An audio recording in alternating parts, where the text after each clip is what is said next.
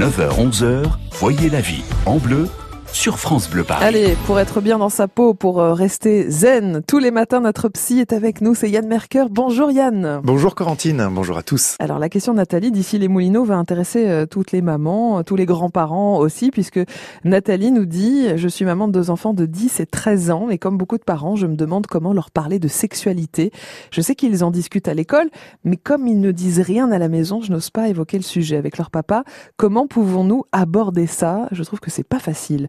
Yann, pourquoi est-ce que c'est si euh, difficile de parler sexualité avec ses propres enfants? Alors il y a beaucoup de choses qui peuvent expliquer cette difficulté, Corentine. À Mhm. commencer par le fait qu'on manque souvent de modèles ou de références en tant que parents. hein. Nous, on nous en a peu ou pas parlé quand nous étions enfants, Mhm. et donc on ne sait pas forcément comment aborder le sujet.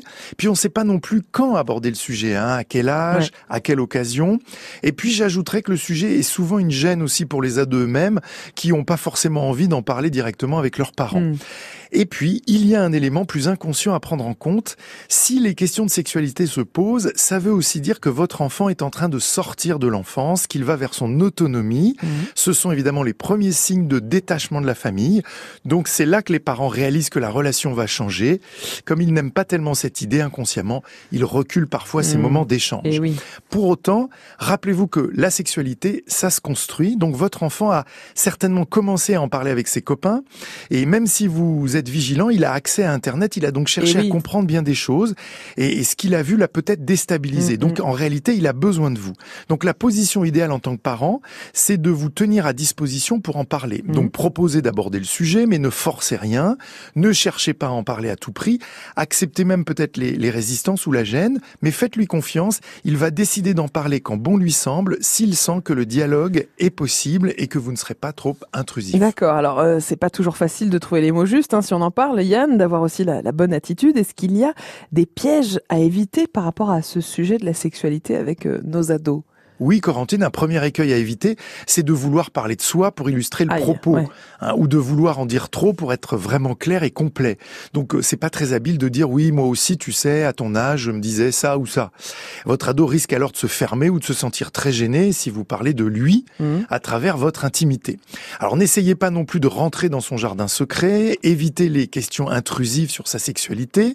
Hein, des questions trop précises risquent d'être vécues comme violentes et il risque de couper court à la discussion. Donc attendez que les questions viennent de lui au lieu de donner trop d'explications. Mm. Et puis gérez habilement vos peurs. Vous savez que quand les parents ont peur, les enfants ont Eh peur. oui. Donc en tant que parent, évitez de projeter vos craintes sur la sexualité débutante de votre enfant. Il, il a lui-même ses craintes et ses doutes, donc laissez-le les exprimer à sa façon et n'ajoutez pas les vôtres. Donc écoutez, reformulez et questionnez au lieu de juger ou de vouloir rassurer Mm. trop vite. Vous voyez, parler de sexualité, c'est avant tout parler d'intimité. Voilà Ouais. pourquoi le sujet reste toujours délicat à aborder Mm, mm. et qu'il mérite de l'être de façon respectueuse et unique pour chaque enfant. Bonne journée. Oui, merci pour vos conseils. Yann, à demain. Demain, on parlera des, des pots euh, qu'il y a souvent au, au bureau. Peut-être que vous êtes mal à l'aise aussi pendant les repas euh, et d'équipe. Comment améliorer les choses? Les conseils de Yann Merker demain matin, 9h40 sur France Bleu Paris.